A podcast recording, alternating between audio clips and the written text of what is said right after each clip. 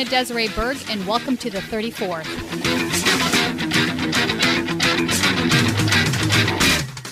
Los Angeles, it is the country's largest jail system, but the feds say the inmates were not the only criminals there. Several former and current deputies with the Los Angeles Sheriff's Department were just arrested as part of a major sting that targeted everything from corruption to inmate abuse. Among the allegations, deputies and high ranking officials in the jail went out of their way to try and hide an FBI informant. This informant was apparently providing agents with the names of corrupt deputies, and the informant used a cell phone to take pictures of inmate abuse. I'm Sarah Hashim in the Los Angeles Times newsroom. More than a dozen current and former Los Angeles County Sheriff's deputies were arrested by the FBI or were expected to surrender to investigators as part of a two year long probe into alleged inmate abuse and misconduct inside county jails. The cases allegedly involve use of excessive force, obstruction of justice, and improperly arresting and searching the jail's visitors, according to an indictment. The Times reports that at least three people, including a lieutenant, a sergeant, and a deputy were taken into the FBI's custody as part of a federal obstruction of justice probe into how sheriff's officials handled an FBI informant at the center of the jail investigation. The informant, Anthony Brown, told the Times that FBI agents regularly visited him in jail and he gave them names of abusive deputies. Brown said once his cover was blown, he was moved at the jail, had his name changed in the prison system, and was interrogated by deputies on whether he planned to testify in court. Another jail scandal for the LA County Sheriff's Department. Yeah, a deputy has been arrested for raping two female inmates. And CBS News' Dave Lopez is live at the jail in Lynwood with how Sheriff McDonnell is handling it. Dave? Well, it was a very stern uh, sheriff today, uh, Jim McDonnell, as he announced uh, the arrest today. Behind me is the entrance for this facility, exclusively for women here in the city of Lynwood, the county jail facility.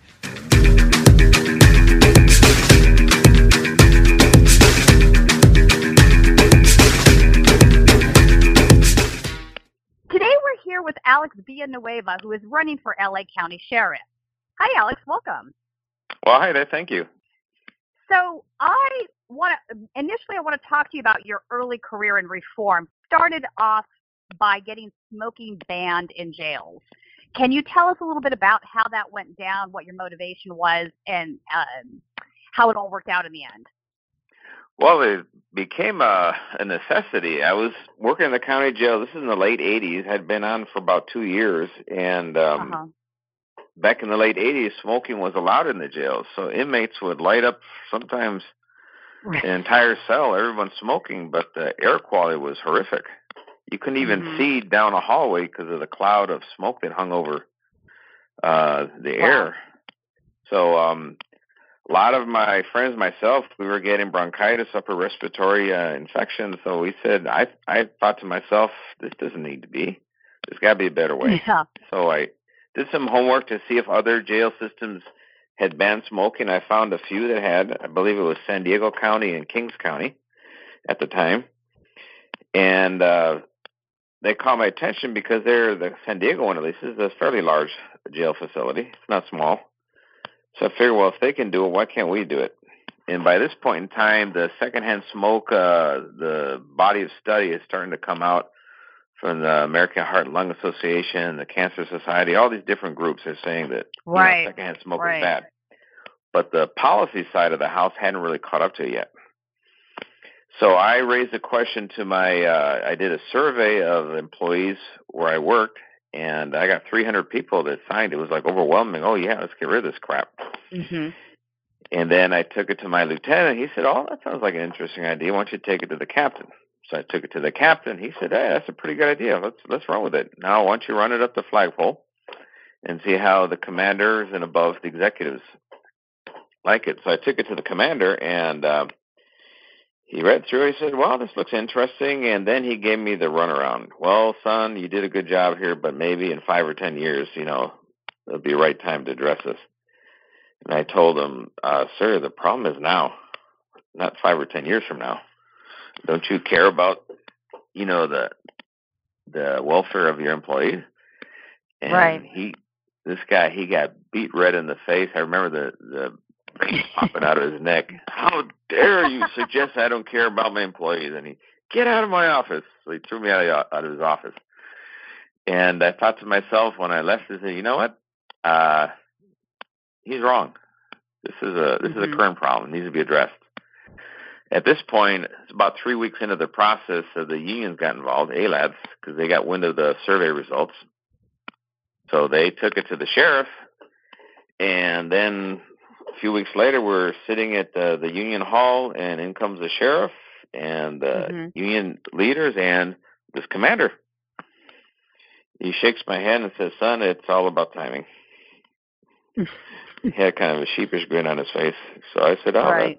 that, hey, as long as uh, we we fix it, that that'll work out for everyone." And that uh, led to uh, I wrote the policy for the entire division, and we did a test facility where I worked, and then we got an implementation plan going, and within I think a year and a half, the entire system was smoke free. Right. No, I mean that was the late 80s. I know, you know, a lot of bars and restaurants at the time were still allowing smoking. It wasn't it hadn't really infiltrated the culture yet. So I I would say that was a big task. Um and it was great that you were successful in it. Now you also brought up the union situation. Were you not also part of a forming a new union for the sheriff? Was there Actually, I was a I was a uh, active member of ALADS, which is the certified bargaining union. And okay. in 1999 uh, all ALADS members were unhappy with the ALADS leadership because they had endorsed Sherman Block for reelection when the right. membership was about 80% against it because mm-hmm. we were having a lot of problems with the Sherman Block at the time.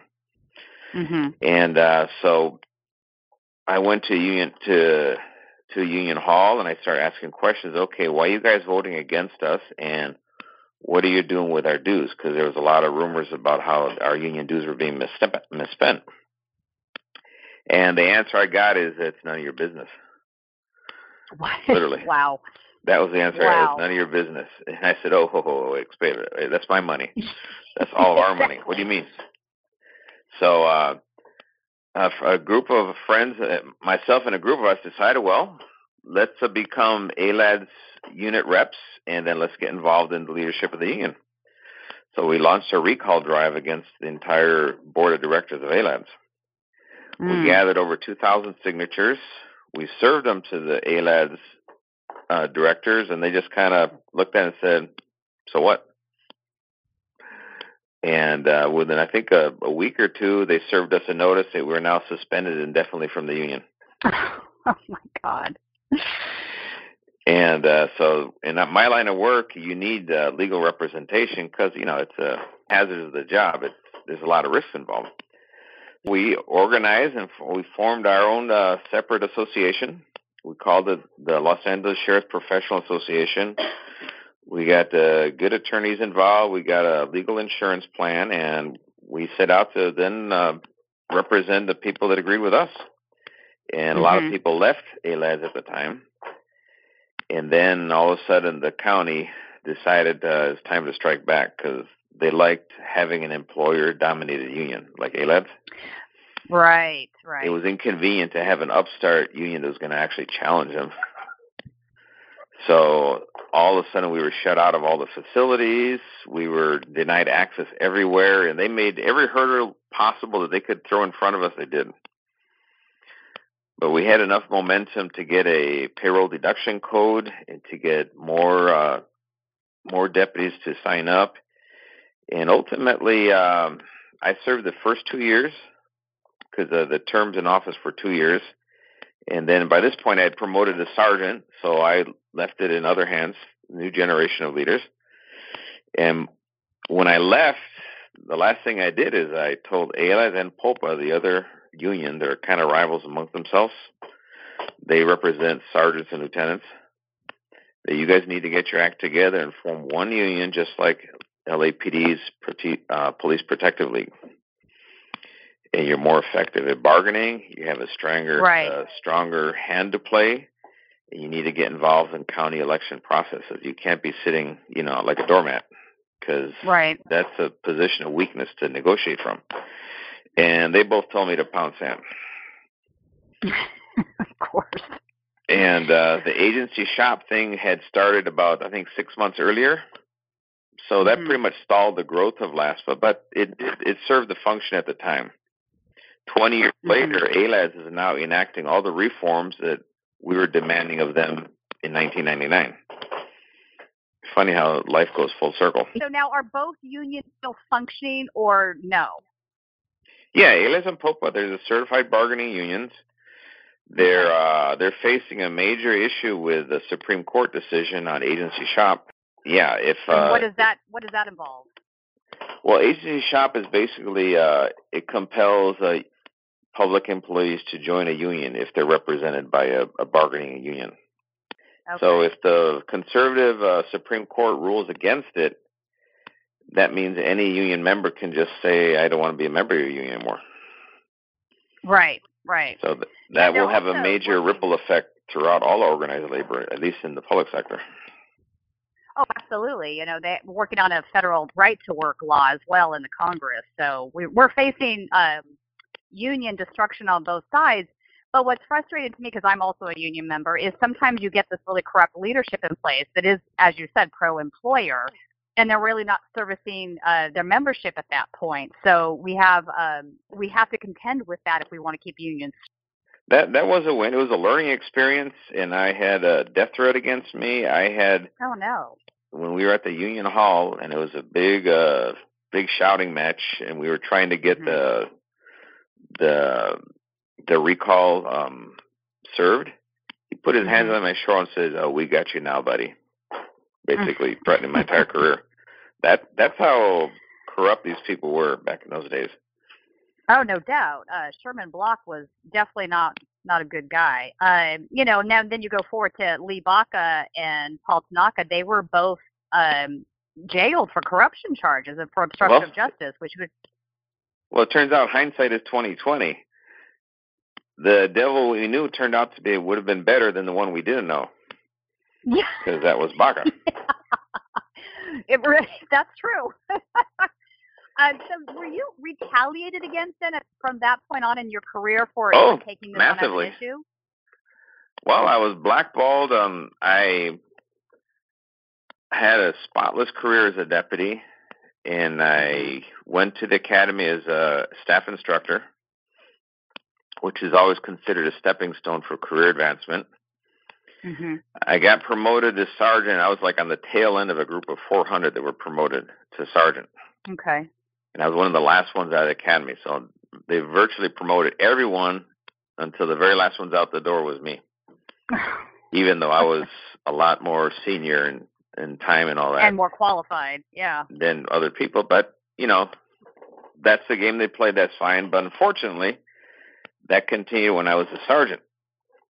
Mhm. I did a, you know, I had outstanding evaluations. I had obviously educated, I had experience, and I was passed over for job after job as a sergeant. Took the Hmm. lieutenant's exam, and this at this point, when I took the lieutenant's exam, by this point, Paul Tanaka had his fingers in the entire promotional process Right. and I had already been on record advocating for the equal treatment of all employees, and I noticed there was a huge disparity in minority underrepresentation and throughout the rank Mhm. structure. And I made it a Uh-huh. point, and I raised that with executives, and ooh, that, that was like Oliver Twist and asking for another bowl of porridge. Which is absolutely crazy to me because it, it would seem to me that having diversity among the force would actually help with a lot of the other problems they're experiencing. It would, but diversity for them meant loss of privilege. Right. they were not competing with just their friends for jobs going up the food chain. They had to compete with the entire organization. Mm-hmm. They didn't want that. They didn't want that. Uh, now, No. you briefly mentioned your education. I know you have a doctoral degree. Your dissertation was actually on this subject, on diversity in law enforcement. Tell us a bit Yes. about the arguments that you make in your dissertation, and then a little bit about how you could apply them to your job if you win uh, the, the election. Well, I um, I did a uh, a survey. I, I identified the largest law enforcement agencies in the country, state and local, and I think I identified 25 of them, the top 25. And I sent a letter to the the HR department of every agency asking for the demographics of their entire organization, their rank structure, and the manner in which they promote people from rank to rank. And I got 10 responses. So, of course, that formed the data base for my dissertation. And I was looking for was to see what what was uh, what were the commonalities, what were the trends, and the manners in which different agencies promoted their personnel, and how they impacted the diversity. There's a concept called representative bureaucracy. It's a academic term, and it's not in the lingo in the, in the public at large, but a representative bureaucracy is one that represents or reflects the community with, with, within which it serves. It looks like the community, in other words. And it turns Right. out, and I, I created a typology to rank organizations on their diversity efforts, kind of like a, a scorecard. Yeah. And the the the top score was uh, one that was a representative bureaucracy. Then the second was uh, non-representative but uh, improving. In other words, working towards it. Then the third was non-representative and static, which meant uh, well, progressive was the second score. Progressive. The third was static, which meant every effort they were not doing anything to change the diversity of the organization. It just happened because more people were applying it. The diversity of the bottom end of Right. the organization is changing. So gradually over time it changes. That was a static. That's like a C grade. Then the F grade was a non-representative regressive bureaucracy, Mm. and that's one that is Okay. deliberately trying to prevent the organization from becoming more diverse. And the LA County Sheriff's Department fell in that last grade because Hmm. they were actively trying to prevent. They were using a quota system. Hmm. So they they were reserving the majority of their promotions to every rank to the political status quo, and then Right. basically everybody else was on the outside looking in because they were not even participating. So it was a very exclusive process. Right. Right. And then here's the scary part: to this day, it still remains exactly that way. It has not changed. yeah, at that's all. a little bit scary to me because it's just making all the problems we face worse. I think you're correct on that. Kind of qualify you as a Berniecrat. Really need to have folks in law enforcement um, taking up this mantle, in my opinion. So what what would you do? So if you win and you're looking at ways to reform this this uh, privileged status quo, what would you do to do that? What does that look like? Well, we have to convert a corrupt uh, political spoil system or patronage system. We have to actually create a merit-based civil service system. It's funny how Mhm. actually honoring and following the law is a path forward. Yeah, And when you're the irony. Yeah, it's the irony. Yeah, when you have all the power and all the control, and you can do whatever you want, and there's very little oversight of what you do, well, then guess what? Bad things happen, which has been Right. the story of the last 20 years of the sheriff's department. Because the Yeah. employees know if you speak out, and I am probably that canary in the coal mine, or the maybe the mm-hmm. the decapitated head on the pike at the gates of the city. Yeah. Don't do what he did. No, and bless you for that. We need more guys like you. Um, so in 2016, Lee Baca pled guilty to lying about an uh, there was an inmate abuse scandal that was going on, but apparently he pled guilty to lying to the FBI to try to conceal it. And then I believe some of the other sheriffs had actually threatened the special agent that was assigned to investigate the situation, and he tried to cover that up. Los Angeles, it is the country's largest jail system, but the feds say the inmates were not the only criminals there. Several former and current deputies with the Los Angeles Sheriff's Department were just arrested as part of a major sting that targeted everything from corruption to inmate abuse. Among the allegations, deputies and high ranking officials in the jail went out of their way to try and hide an FBI informant. This informant was apparently providing agents with the names of corrupt deputies, and the informant used a cell phone to take pictures of inmate abuse. The FBI will shed more light on what they uncovered during a news conference. Set to take- Yeah. Um, and I believe also Paul Tanaka was involved and convicted uh, for obstruction of justice or something like this. Uh, were was. you you were in the department at that time? So from your point of view, watching this happen in real time, w- were a lot of you folks aware of the inmate, inmate abuse scandal, and why was it uh, so bad? A and and then covered up the way it was. How did these guys get away with this?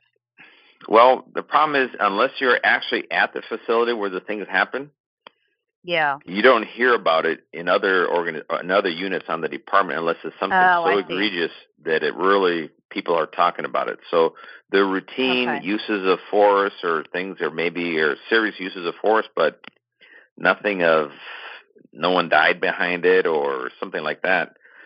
Mhm. They're easy to get pretty much buried and placed into little, you know, little dark corners Mhm. of the organization and never really addressed. And that's what was going on with uh, the climate, the organ, the culture of the of that institution at Central Jail.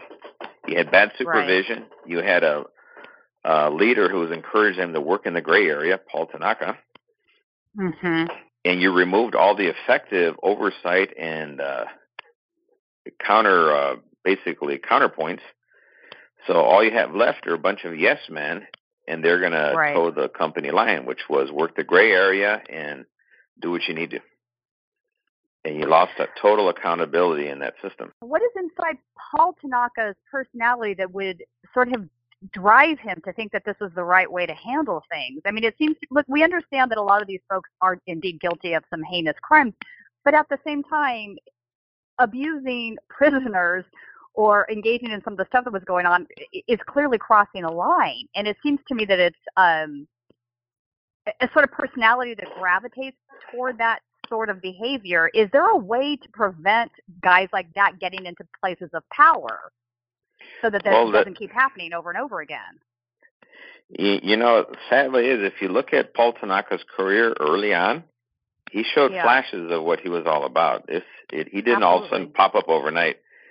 Early on, when he was, in fact, that infamous shooting that he was involved in in Lynwood, Yeah. he he was already a sergeant at the time. And if you look at his Hmm. course, his conduct in that, and what was alleged to have occurred, you realize he wasn't a sergeant. He was someone who's trying to earn his his street creds among his peer Mhm. group I and see. then yeah. he's he constantly strove throughout his career to demonstrate that he had he had power and he had control and leverage over people and he carried that on in every single rank and then every new rank just gave him more ammunition and more wind in his sails to keep doing what he was doing and he found the Mhm. perfect sheriff to basically coddle his way up through the ranks Right. Right, because Lee Baca obviously had some of the same sort of tendencies. So, uh, would you say that this particular situation and others like it are a problem of corrupt leadership versus a cultural problem within the entire department? It's uh, a little bit of both. You Okay. got the the cult of the personality of the individual, Mhm. and throughout my time out of the department, now that I've been in, in a leadership position and in every role I played as a supervisor, and I hear people say, oh, "I work for this person, I work for that person," and people say, oh, "I work for Paul Tanaka or whoever." Mm. I made it a point to tell them, "You do not work for anybody. You work for the public. Keep that in mind." Right. You work Exactly. to advance the public's interests when you take an oath of office. That is to the Constitution of the United States and the state of California. Your oath is to the people. It's not to Mhm. a person. Don't ever forget that. And when I was at the academy, I taught that as a deputy. I taught that as a sergeant, and I volunteered as a lieutenant to teach professionalism, ethics, and leadership to the recruits Mhm. on day one. And I'd hammer that theme home to them. You will never work for any individual. You work for the people. And That's that idea is lost because I still hear it now and then. Oh, I'm going to go over here to work for this person. I'm going to go over there to work for that person. And they just don't get it. Mm. They don't get, yeah, because they've sort of been ingrained in the system for so many years now. It's an effective way to advance your self-interest. You go work for this person, Right. they punch your ticket, and then you get gather up all your tickets, and then you move up the food chain, and then you're going to support other people. They're going to go basically kiss your ass and work for you. And it's a Mhm. perpe- self-perpetuating system. It is. Now, when was you mentioned a, a little data uh, item to me that I thought was really fascinating when we first talked, and that was that there hasn't been a Democrat running for the sheriff uh, for what a hundred years or so. Uh, the last Democrat who was elected sheriff was William Rowland, and the year was 1880. That's, that's like that's amazing to me because that's over a hundred years. Um, yeah, well, Uh, sometime at the end of the the 1800s, early 1900s, they they made the position officially nonpartisan. Mm-hmm. But the underlying theme was the same crowd, and it kept going the same Right. way. That's why you had from uh, after Rowland, you had uh, who was it? You, well, you had Hammel, you had Traeger, you had even Martin Aguirre, who was the last Spanish-speaking sheriff. He was also Republican. Right. And then you had the ones, you know, Cline and White, the turn of the century ones, and then from Traeger, then you got Biscailuz, Pitchess, Block, Baca, who was Republican, Scott, who was Republican, and then McDonnell himself, his entire professional career, he was Republican until he became the number two guy at LAPD. Then he switches Right. to decline the state. who is he? Who is yeah, he which leads me. Yeah, he, who's he fooling exactly? He's still a Republican. So it's this whole idea that that law and order has become sort of the domain of the Republicans for a reason I'm not sure on. And then we also saw a shift in the 80s where even the Democrats were taking up this mantle soft on crime. And I feel that it's led to a sort of place we're at now where what are we jailing like 25% of our population in the state of California? We have a higher we have a higher rate of, of folks in jail than they do in China. That's that's a crazy piece of data right there. So I feel like we've gone out of our way to um, criminalize things that could be dealt with in other ways, whether it's smoking pot or you know you can go nonviolent offenses, so to speak. When did that cultural shift actually happen? Was it was it at the turn of the century, or has that been just a gradual thing that's gone on through the decades till we've reached this point? It was kind of a gradual increase, but it accelerated in the 80s. Okay. when politicians, unfortunately, from both parties were tripping over themselves to prove who was the toughest on crime. And and literally, that's how you got the three strikes law. That's how you had all these right. all these uh, toughening of the of the for 187s for homicides. All the Right. different special circumstances that make people eligible for the death penalty. All these things that were, and then on the the sex crimes, everything was lock them up, throw away the key, lock them up, throw away the key. But people never Mhm. stopped to say, okay, at some point the bill's going to come due. It came due with exactly. a vengeance. And that's Yes, where the federal did. judge intervened and said, uh, your entire uh, system is unconstitutional. That's right. And, you know, I don't know how many people realize this, but yeah, SCOTUS basically stepped in and said that what we were doing was cruel and unusual punishment and that we needed to stop locking up nonviolent offenders. And then what really blew my mind is Kamala Harris's office actually went to court to argue against this because she said it would um, threaten a labor pool that we were using, which I, I, to this day, I can't get past that. To me, this is such an immoral argument to make. You're basically saying that prisoners that are serving life sentences for smoking pot are part of your labor pool because you're paying them six cents an hour. This is like, what on earth is going on here? Uh, That's a little bizarre. Although the although some, some information though, remember, no one's serving time for smoking pot anymore. That might have been true right, in the so they've 70s. changed that now. Yeah. Yeah. Now, because of the AB 109 prison realignment, you got uh, Prop 47, Prop 57. Right. I recently heard the story of a woman named Jill Jenkins. For years, Jill struggled with drug addiction. One day, she was arrested for stealing a sandwich and charged with a felony. Now, that felony charge haunted her long after she completed drug treatment and got her college degree. Old felonies, even for low level offenses like drug possession and shoplifting, can create barriers to jobs, housing, education, and more. Now, Prop 47 is already working to cut out those barriers by reducing and removing felonies from criminal records. Jill took advantage of Prop 47 and wiped that felony from her record. I believe in Prop 47 because I believe we are not the sum of the worst thing we have ever done. We need to start opening doors of opportunity for people who want to rebuild their lives. Over 1 million Californians may be eligible to remove low level felonies from their criminal records. If you or someone you know has a low level felony on their record, visit myprop47.org to learn more. And just actually, even before all that, just the sheer overcrowding, for example, in the LA County jail system, hmm people were serving 10% of their sentence when they were sentenced to the county jail. So very few people were being in there. You have all the pre, uh, the pre, uh, pre-sentence people going through the trials, you know, and they could be in for, for murder, uh, robbery, all the, you know, the serious violent crimes. they're going to be part of the inmate population. Then you had a smaller segment that are the sentenced people for misdemeanors. But now Mhm. after AB 109, that whole thing disappeared. Now we're like an extension And what of year? the state prison. What year was that passed? Oh, AB 109, I want to say was passed in 2011 or 2012. uh, diverted felons. And what's your response to that? Well, uh, Dan, I'm glad you raised that. That reinforces our argument to remove the prison cap, to not release any more serious uh, felons out of our state prison other than those that are required under existing law. So that makes that point. In terms of realignment, uh, I, I reject the notion that uh, this is contributing to anything but the public interest. Uh, people commit crimes in the local community, and they are now, to a greater degree, being supervised, uh, being rehabilitated, or being incarcerated locally. We're transferring billions of dollars to achieve that goal. I think it's very sound. And there we are. We have some people who say there are not enough dangerous felons on the street. We have another group who says, wait a minute, uh, stop, we've got too many.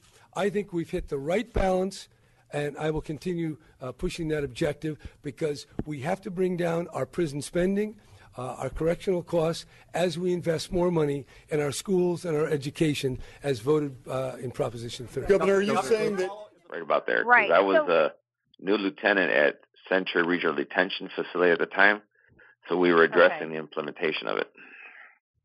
So, is there any um, legacy sentences left from that period of time that have not been dealt with currently now in 2018, or is that pretty much Oh, they're gone. straightened Yeah. out? Okay, so Yeah, that, they're all gone. The whole character of the population has been transformed ever since AB Okay. 109.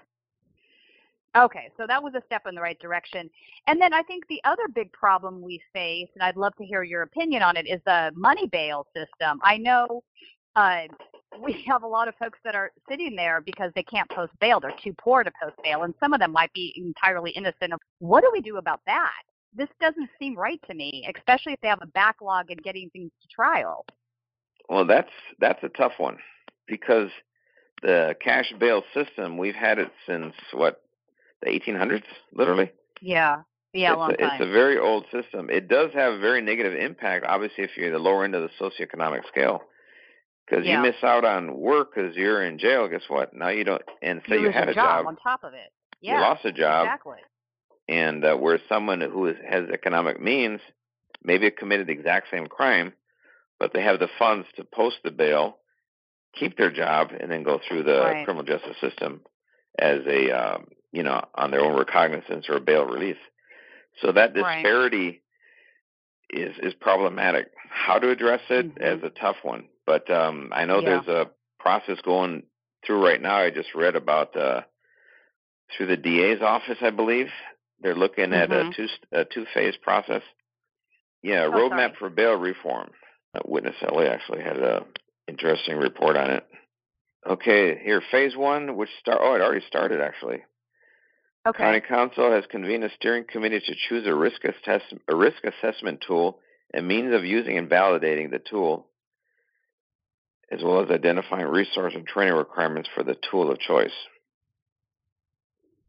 Okay, and then when Oh, they're done at the, June first, in June, when they're done. They have to go back to the board of supervisors and give them prog- an update on the progress.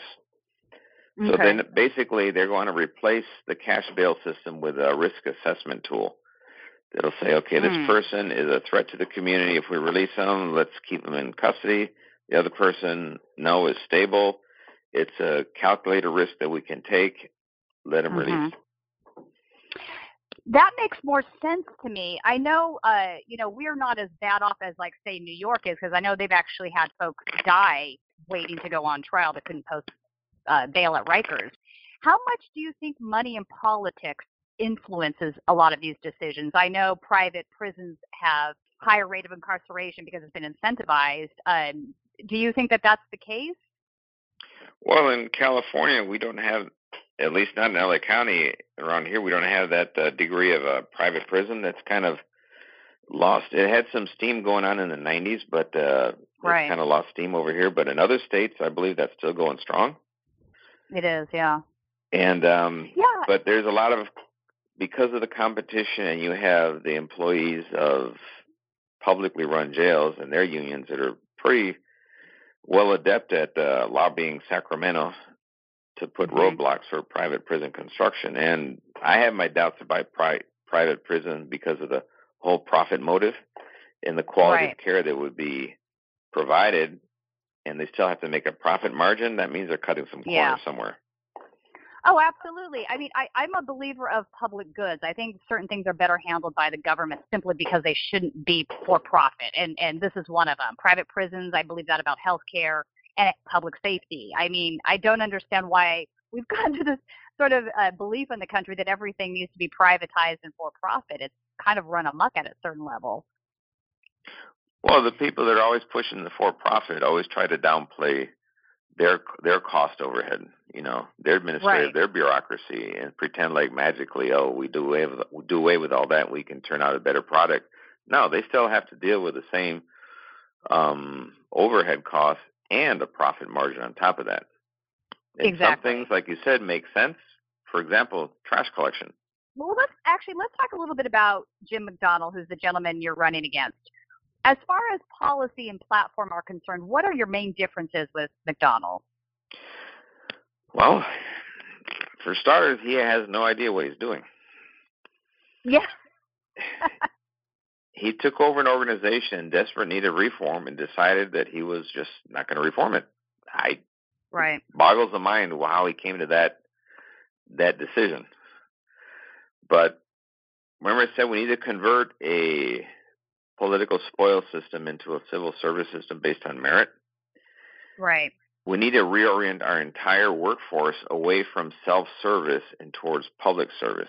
And we need to incentivize public service. Right now, there is no incentive for public service. Lee Baca himself told me when I was a sergeant that I need to get out of patrol as soon as I can. Hmm. And I hmm. thought that was the most ass backward uh, comment. Of, I agree. Yeah. it's like, wait a minute, that is the most important thing we do is serve the community. You tell me I need to abandon that as soon as I can for my own self-interest? Right. What was his logic for that? Because he was basing it on the culture of the organization and the prevailing practices that you want to do as little time as possible in the line assignments so you get to a mm-hmm a staff assignment or an aid or an operations job here or there, and a special specialty assignment out of the line right. staff. And then all of a sudden your career flourishes. So you're incentivized by not staying, spending time serving the community. I'm going to turn the hmm. entire pyramid upside down. I'm going to place the value, the worth of all of my employees based on how well and how long they've served the community. So literally, mm-hmm. this is turning the pyramid upside down. And Which needs people, to happen. I think that's great. Oh, it needs to happen because for so many different reasons. One of them is we can't uh, implement community policing effectively throughout the county if we have a fly-by-night operation where everybody keeps changing, every position keeps changing hands every six months or a year. Right. It doesn't work. Right. You have to build long-term relationships, steady relationships. You have to promote stability in your law enforcement agencies, your patrol stations. And then the community reacts to that. And now we're starting working with people we know each other on a first name basis. The deputies out there in patrol recognize who the the problem people are within the within the community. Community recognize who the deputies are, and they say, "Hey, you know what? I know him. I can trust him. I've dealt with him before. He or she is a fair player." And that's how we start building that that level of trust that, unfortunately, in some places doesn't exist. Right. But I think being able to trust, the trust build up between the community and the police officers is the main thing we should be working on. So, what is uh, what is your opinion on the militarization of our police forces here in the United States? We we now see sometimes at protests these guys literally standing there on the street, and you're thinking to yourself, "Is this Iraq? what am I looking at here?" When did we when did we start migrating towards that and away from community policing? Well, some of the stuff is yeah, if we go back to the 70s with the Symbionese Liberation Army and their shootouts with uh, with law enforcement, and there's been a unfortunately on both sides there's been a an action and reaction. Mm, Heck, you go all the way back to the 30s and the Prohibition era, and then the Tommy guns and all the things that uh, that the organized crime was using when they were running their alcohol and tobacco and all Right. these things. So in this in this uh, back and forth between both sides, law enforcement and the criminal side, one side goes up, the other side in response goes up. But take Mhm. it to um, probably uh, uh, North Hollywood, the, the infamous shootout. Remember that one? The bank robbers? No. Oh, yes. I thought that was Burbank, but was it North Hollywood? Is it North Hollywood, I believe? Picture that we were describing a while ago. Look at the Ford Explorer. Its windows are already uh, blown out. This is the gunman after he came out of the bank. This is the first of two gunmen that shot it out with police. And we're showing you this again to give you an idea of the type of firefight that took place about 9.50 this morning, about 50 minutes after these uh, bank robbers were confronted. Now, this is the gunman. He's crouching. He starts to walk away almost nonchalantly, but look at him with his AK-47. Now he's starting to open up. Police He's firing at police who are across the street in a parking lot. Now, he's walking. This is what makes me think he had body armor on because this is a guy who is almost nonchalant in the way he's walking around Very in that casual. parking lot. And A of indiscriminate of- firing. A clip full of bullets. He just sets down. Now he's changing. Another clip pulls it out of what looks like an ammunition pack, puts another clip in there, and he's getting ready to do the same thing over again. Now you see the white car? The white car is the getaway car. Here is another pack over in the, in the uh, handicap parking in the bank. We don't know what was in there, but he comes out shooting across the top of the car. The, see the firing from inside the car? That's the second gunman. He throws something out. They're using this getaway car as cover as they fire at police who are, who are all taking cover across the street. As well as residents and people who happen to be Everybody. shopping in the area just and hit we, the ground. We heard uh, one of the people in the bank, or was just entering the bank when this was taking place, people were still lining up at the ATM machines when this was beginning to take place. I, I presume by this time they had all taken cover. But now he starts to try to get in. It's almost as if they are they're firing, but they're lost. They don't know what to do. And now the getaway car with the one gunman inside starts to leave. Here's the second gunman. He's on foot. Perhaps they feel that they have a better chance if the gunman drives and the other gunman provides tactical cover. This is almost a military type of tactical situation. These guys act as if they have had military training. I only say that because if you're in the car, you're vulnerable. If somebody's walking along the side of the car, using the car as cover and firing as he is, it keeps the heads down of police across the street. Yeah, it was LAPD handles. It wasn't Burbank. And uh, I think one guy's name was Mata Matasareanu or something like that. There, I think it was like 94, 95. Okay. But that and that played out across the entire country. You had two guys heavily armed with fully automatic assault weapons, body armor, helmets, everything, and they, you know, they kept uh, law enforcement at bay for like an hour. And it was in broad daylight, and it was broadcast around the world, and Yeah. That told a lot of law enforcement agencies, hey, you know what, we need to arm ourselves and be prepared to counter a threat like that. It also told, unfortunately, the criminal element that, hey, if we get our hands on that, we can keep them at bay. So you True have this. that, but why? Let me ask you a question. Why are they using these same tactics though for protests that are nonviolent displays? This to me seems a little bit too much. Well, some so to speak. this is where um, it would probably be best to to remember that you got eight, roughly eighteen thousand agencies in the country. They're law enforcement, and you Mm-hmm. have a, right around nine hundred thousand cops. They're all trained differently. They have different Right. tactics, different policies. And we've seen, for example, at Ferguson, the protests after the the shooting, they probably went Mhm. over the top with too much militarization. And then you saw yeah, other I'd ones so. in fact, uh, under McDonnell, uh, what they call the May Day riot in, uh, I think it was MacArthur Park.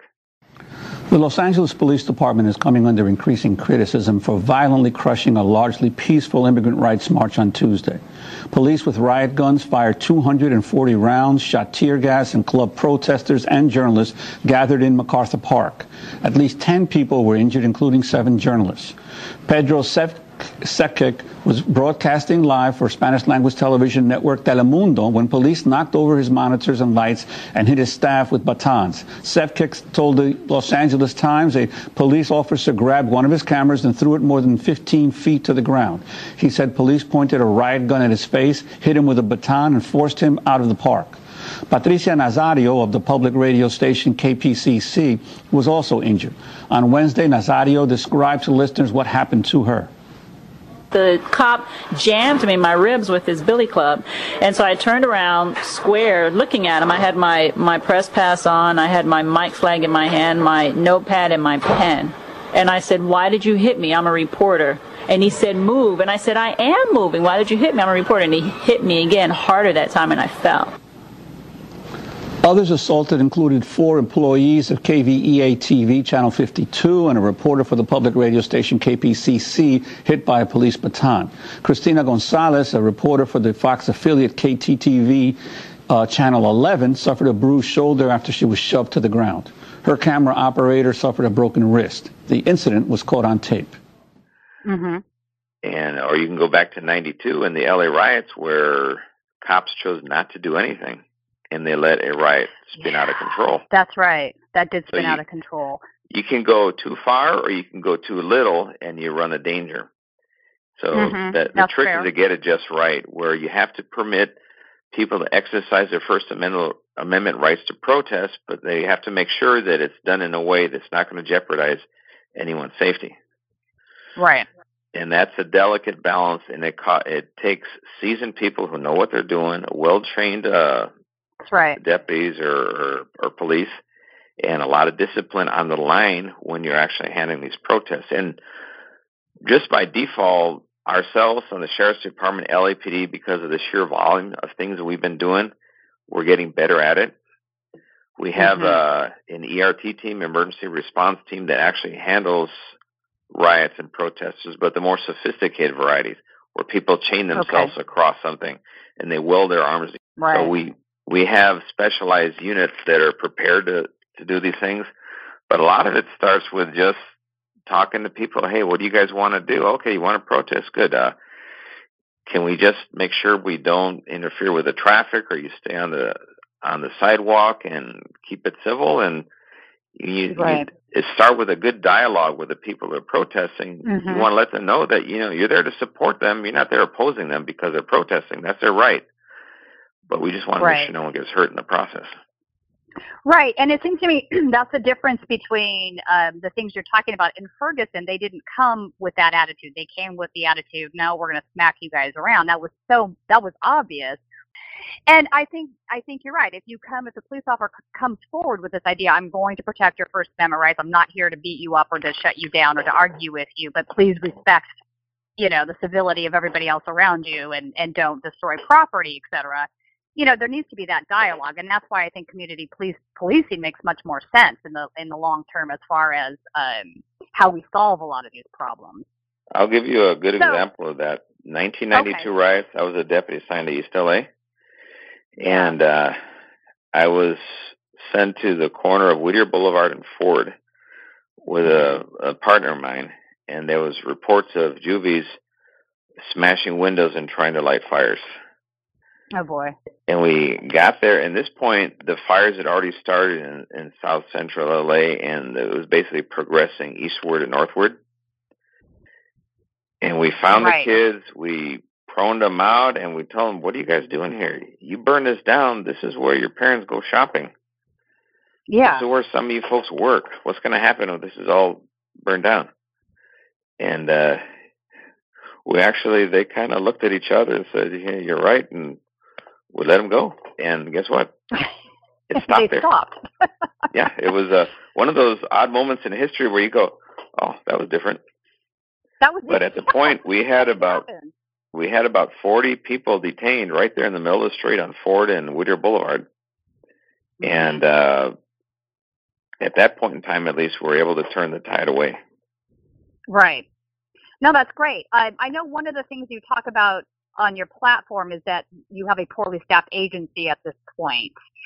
So when you say poorly staffed, are we talking about the quality of recruits, meaning uh, you're looking for a specific personality, specific skill set, those types of things?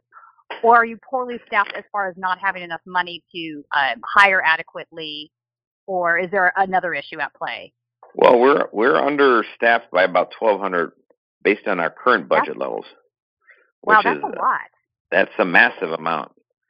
And when you put it into into the context of the fact that we're the least or the most understaffed police agency in the entire country, it gets even worse.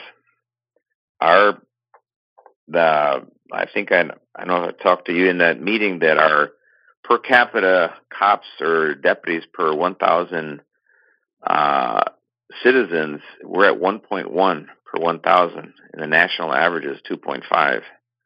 Oh, wow. LAPD is at 2.2, and that tells you how understaffed we are. So on top of that, we're structurally understaffed, and then we're understaffed based on our current budget levels. It Mhm. makes it, you know, it's like adding insult to injury, and that Mhm. prevents us from being able to train our personnel properly, give them proper relief, so they, you know, not stressed out working too much overtime, spending time away from their families, and creating a lot of stress that is unnecessary and is counterproductive to working and serving Hmm. the community.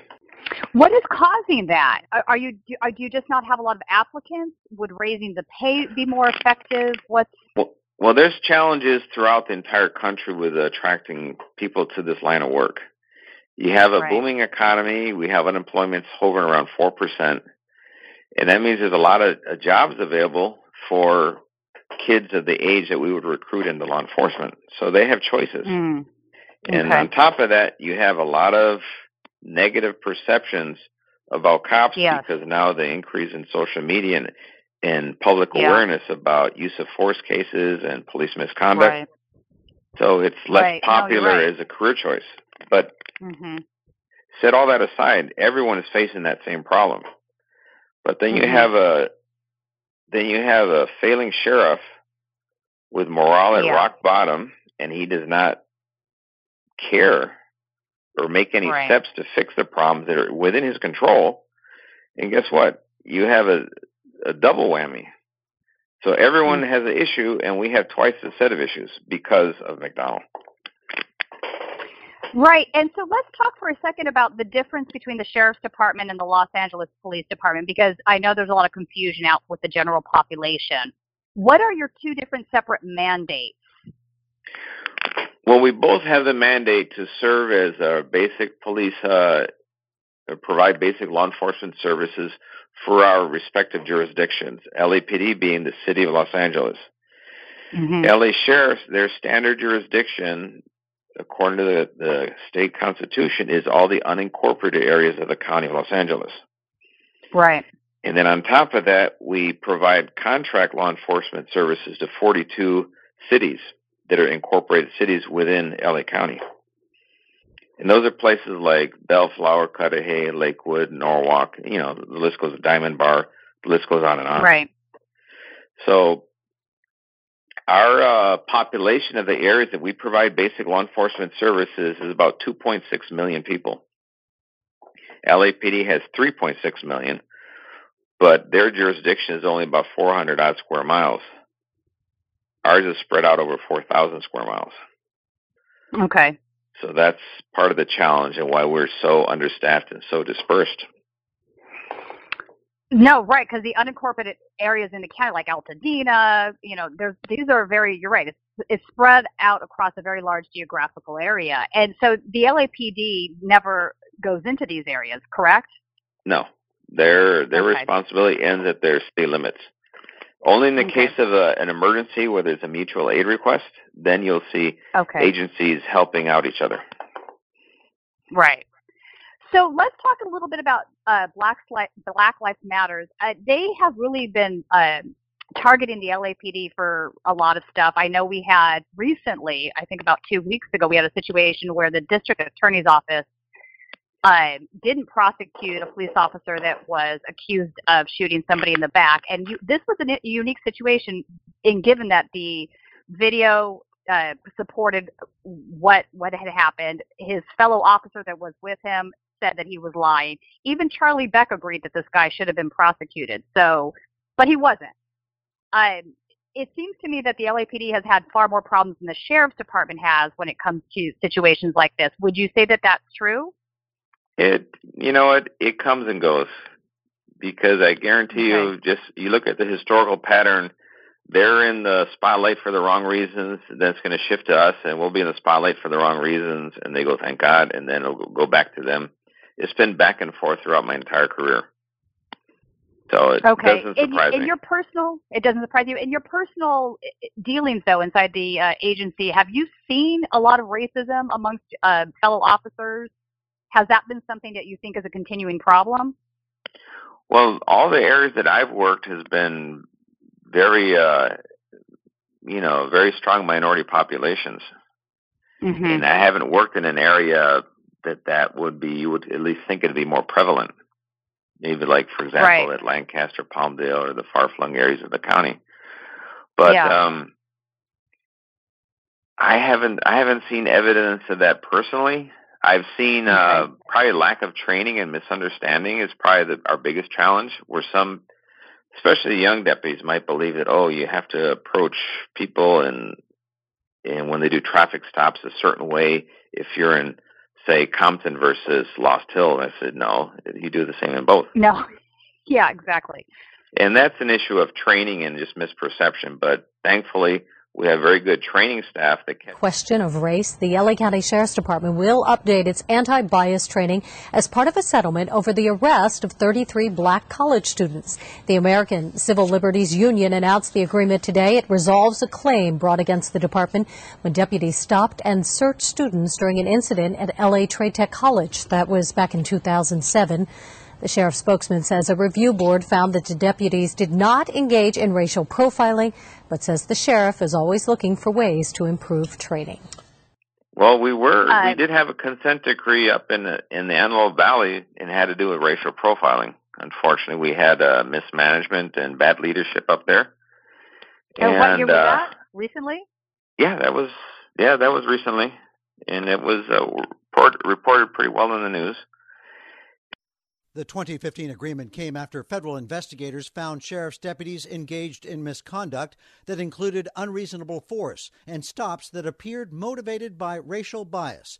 McDonnell agreed to reforms including better training, a new policy on use of force, and steps to prevent discriminatory conduct. He says things are going well. We've made great strides. Uh, very proud of the work that's been done in the Antelope Valley. McDonnell was the assistant chief of the LAPD when the feds compelled reforms there more than a decade ago, forcing the department to divert millions of dollars. When I look at the consent decrees as vehicles for change, it was very onerous, but it created change that was beneficial long term to the organization. Sheriff McDonnell says he expects his department to be in full compliance with the Antelope Valley Agreement within two years. Covering public safety, I'm Frank Stoltze.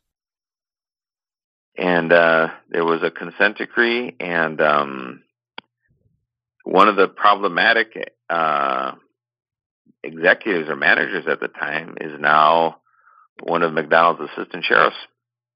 Mm. Hence, I go back That's to the good. problems with uh, with uh, Mr. McDonnell. He just could not figure out the organization. He surrounded himself with the wrong set of people who steered him the same way that Baca and Tanaka did, and somehow they think that uh, they're the answer. No, they're actually the problem.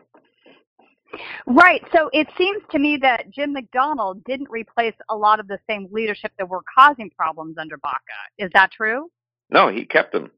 Not only did he Kept- keep so them, could he allowed them to recruit and promote their peers of lower rank who were also campaign contributors to Paul Tanaka. So how can So- he campaign as a reformer if that's what he's doing? That's just completely opposite.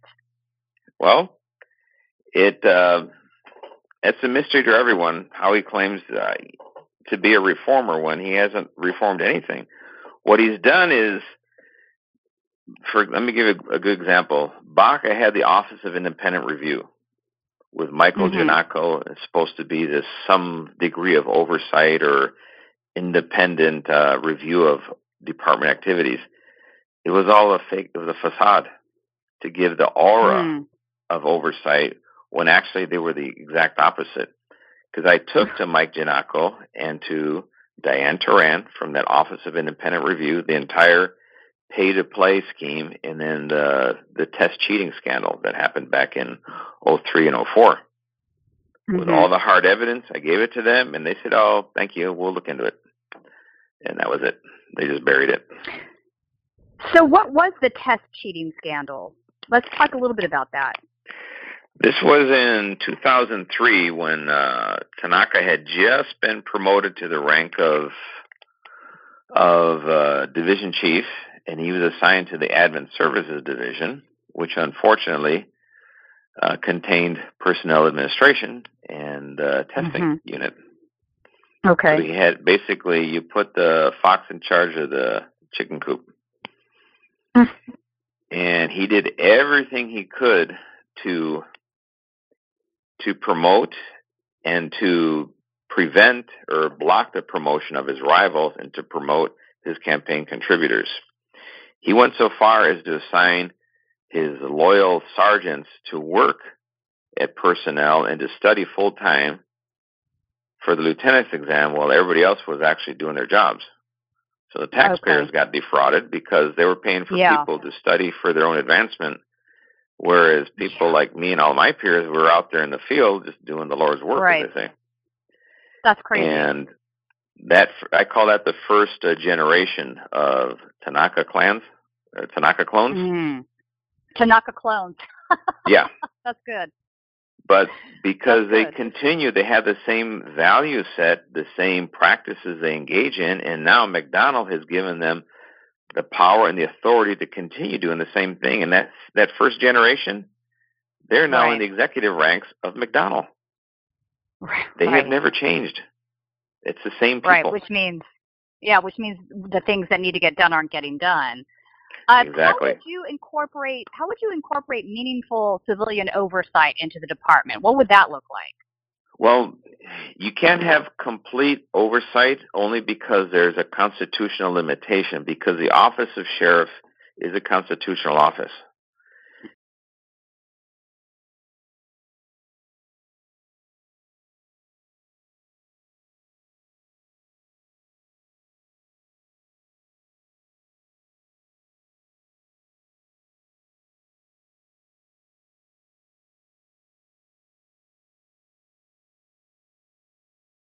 Any change to that relationship with the department has to be done by changing the state constitution. Okay. The office of sheriff itself, though, does have, and I know Sherman Block was fond of this, of saying that he has the ultimate oversight. He can get fired by the, the voters of LA County. That's true. However, he's being a little disingenuous because he knew the political establishment was circling the wagons, and it was virtually impossible for a rival to uh, to make an effective challenge. Right. And uh, the only reason he lost, basically, because he started his health started falling apart. He lost touch, and he held onto the his finger on the trigger for far too long. And along came Baca and took advantage of it. hmm Had he been younger and in better health, we'd still have Block today. Which scares me, actually. I, I But just, now- yeah, he was. Yeah, I know, but now with social media and then a little more awareness and more uh, engaged uh, voting population, now incumbents can't take anything for granted anymore. There's That's a lot, right. a lot more ways to get information out to the voting public, and people are informed through social media. And That's right. word spreads like wildfire. Whereas before, if the Times didn't report it and you didn't get something in the mail, it didn't exist. That's right. Well, you know, and I think that was been, has been the equal, the great equalizing factor with uh, cases of police brutality is camera phones and the like. People, I, I don't think that there's been an increase of these situations at all. I just think there's more awareness because we're now seeing it firsthand as it happens. You know what I'm saying? That's and that is that is one of the problems of perception, is that Right. those incidents that are bad happen very very rarely because you have to take into account the millions of contacts that cops make with civilians every day. And they're all successful, and that includes making contact with people that are engaged in felony activity, violent felony activity, and they still manage to get detained, handcuffed, and arrested without incident. So we have to find a way, I think, um, to reform our police departments where the the ones that are guilty of doing these things are, are pulled out of those are pulled out of their uh, jobs because they, they don't respect their jobs. If this is how they're behaving, they don't belong in that position. They they're not they don't have respect for what's been placed at their hands, and that's the trust of the American po- population. No, and I thought I really that's why I I'm very disappointed by Lacey, uh, the DA, not prosecuting this guy for this reason. I'm going to trust the judgment of Charlie Beck. If he thought that there was enough to go forward with the, with a prosecution, He thought there was, yeah, yeah. and I'm I'm not familiar with uh with the statements of his partners at the time, but if they were also in agreement that he shouldn't have done what he'd done, and They were in agreement. Well, he's been accused of protecting fellow officers, but not this time. The LAPD's chief breaks tradition by recommending criminal charges against one of his own following a deadly shooting in Venice. Gil Reyes has more. Gil. Well, Yana, as of deadline time for this story, LA County DA Jackie Lacey has not filed criminal charges against the officer who gunned down a homeless man here in Venice back in May. But one thing is for sure LAPD Chief Charlie Beck, in what many consider to be an unexpected move, is recommending criminal charges against that officer. Today, we got reaction from area residents. I wish he goes to jail for a long time. I think he should definitely be doing some time. Venice residents we spoke to all agree. They believe the police shooting of Brendan Glenn, an unarmed homeless man, was not justified. And in a rare admission, the LAPD's chief feels the same way. It's important that the chief of police not only uh, stand up for the department when it's right, which is the vast majority of the time, uh, but also uh, uh, be forthright when uh, when he sees something that he believes is wrong. For the first time in his six year tenure, Chief Charlie Beck is pushing for criminal charges against a fellow officer in a fatal on duty shooting.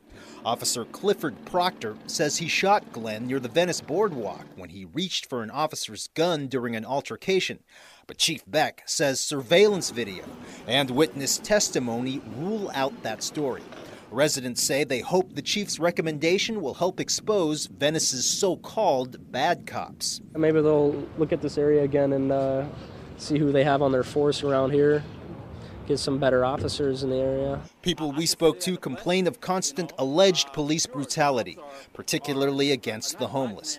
Civil rights groups have accused Beck of protecting cops from punishment, most notably when he cleared two officers in the 2014 shooting of Ezell Ford, an unarmed black man.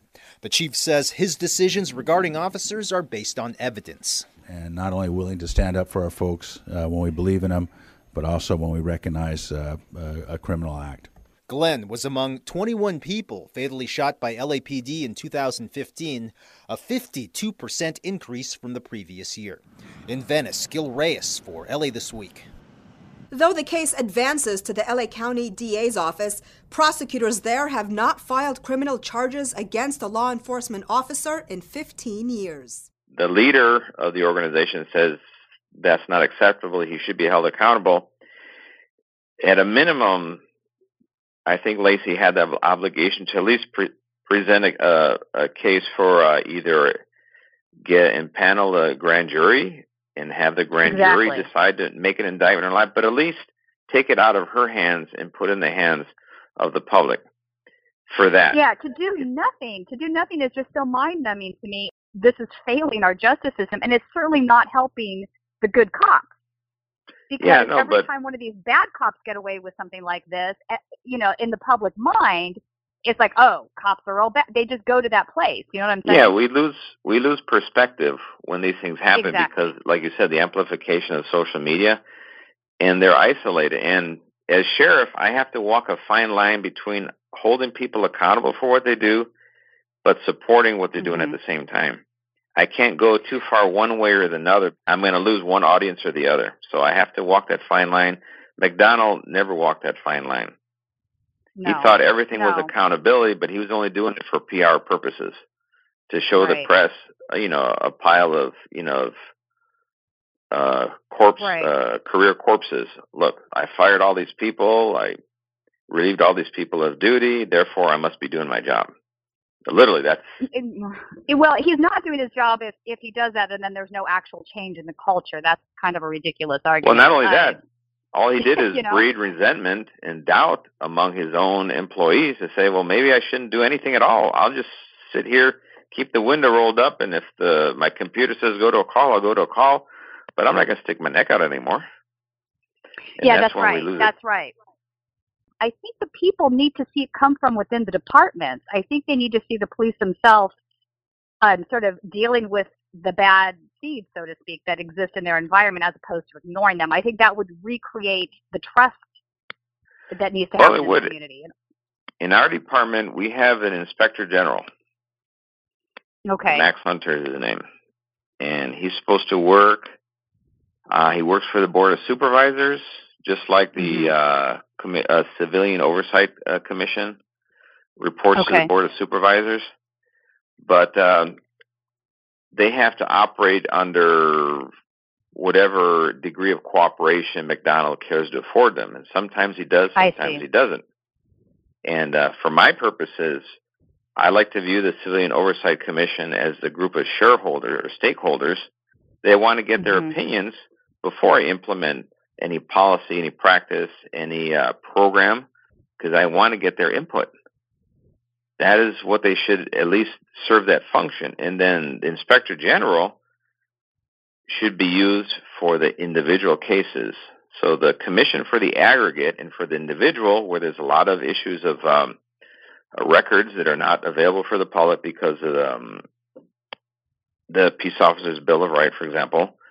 You can't release, Right. and a lot of laws that govern, you can't release uh, employee records to the public. But Right. someone within the organization, like the inspector general, give him the latitude to review the entire thing and then remove the information that can't be released, and then at least present Mhm. information to the sheriff, to the oversight commission, saying, okay, this is what happened, this is what went good, this is what went wrong, this is what the Right. things I recommend that we need to fix. That information would be a good starting point, but McDonnell doesn't use him for that purpose.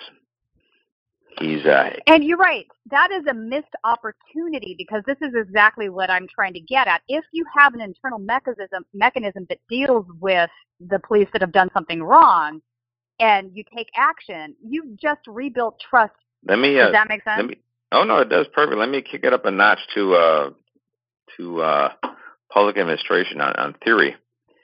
And Okay. there's a, a whole branch of study within public administration talked about talks about organizational development. And one of the chief proponents is an author named Chris Argyris. And he talks hmm. about how organizations typically tend to react to two things, either embarrassment or threat.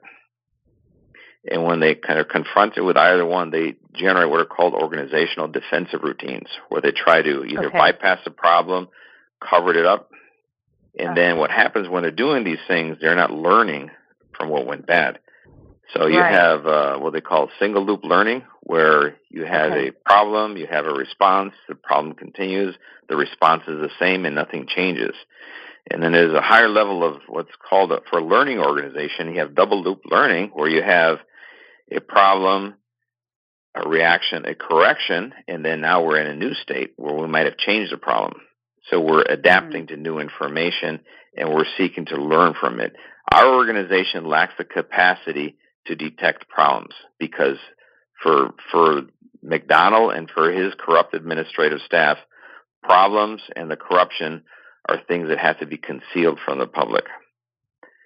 They have to be hidden. I'll give you a case. All right, in front of me, I mm-hmm. have the year in review 2015, big glossy mm-hmm. publication. Of course, the information in it is pretty sparse, but the one that's pretty mm-hmm. condemning is it shows that under McDonnell's, crime went up in all categories. This is Okay. 2015, and they've been doing this year in review for the last probably 40 years. Comes 2016, he decides that the numbers don't look too good, so he just quit making the year in review.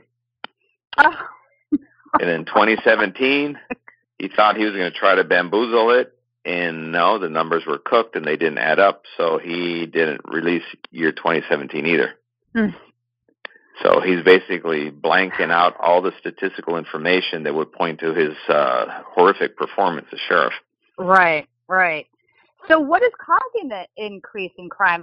You have the evolu- evolving IT technology that is keeps expanding the ability of the bad guys to basically rip off the good guy, and there's no end in sight to that.